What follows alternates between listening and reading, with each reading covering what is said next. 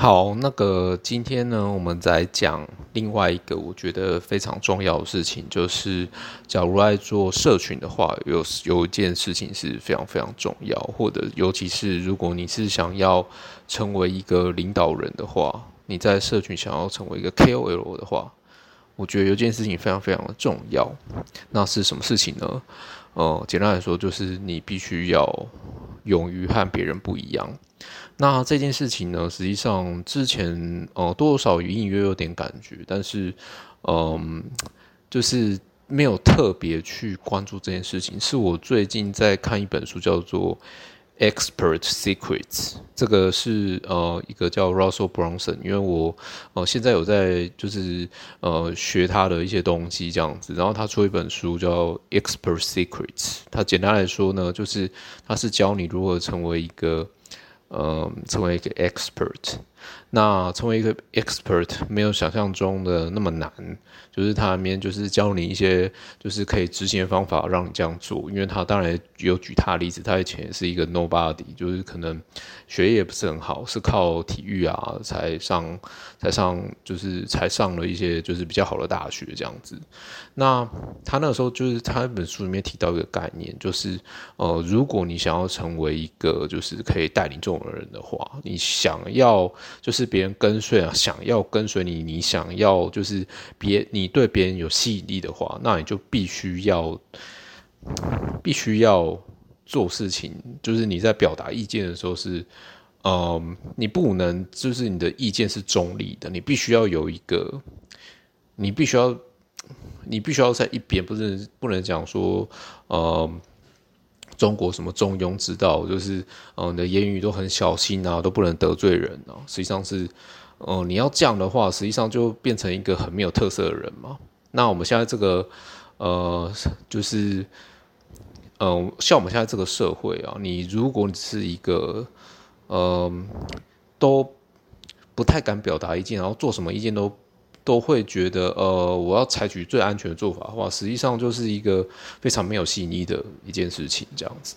那当然呢，为什么大家会想要这样做？我相信大家可能对这个多多少少都会发现说，就是那一种，嗯、敢表达自己的意见的，虽然不能说他的意见到底是真的好或不好，或是绝对对或绝对错，但是。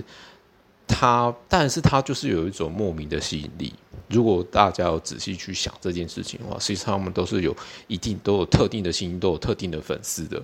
那就是这一种才有办法吸引一群人跟随你。但是。你做这件事情上，当然也是有风险的。简单来说呢，风险，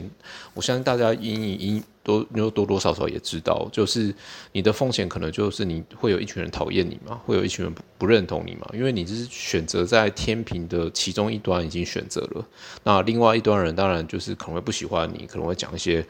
嗯不认不认同的话。那这个这件事情当然就是实际上。说实在，这个是我最怕的、最为害怕的事情。因为说实在，我常常不知道这种事情我到底是不是真能够承受。但是，呃，说实在，我自己本身觉得我自己是一个在内心中是很有对很多事情很有主见、很有意见的人，很很有主见、很有自己想法的人。但是我常常就是很怕。会打坏身边人的关系，会害怕得罪人，会害怕怎么样，都是害怕，所以就不敢做这件事情。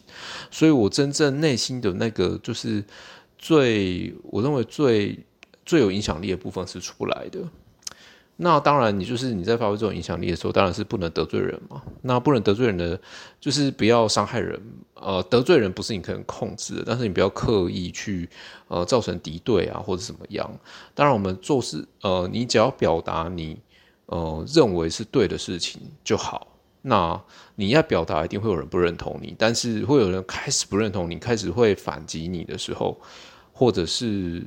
呃，跟你辩论，跟你怎么样的时候，我觉得这是某方面来说，我当然心情会不好过嘛。但是，当然我就是我自己开始想要做这件事，表达自己意见这件事情，我相信未来一定会遇到，就是说有人会就是讲话很难听啊，或者是嗯、呃，就是会想要呃找一些事情，就是来就是。来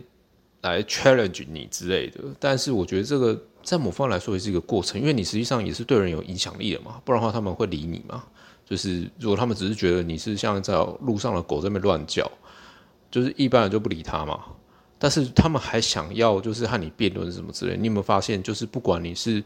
呃别人是想要跟随你，或者是不认同你，实际上你都是已经发挥影响力了，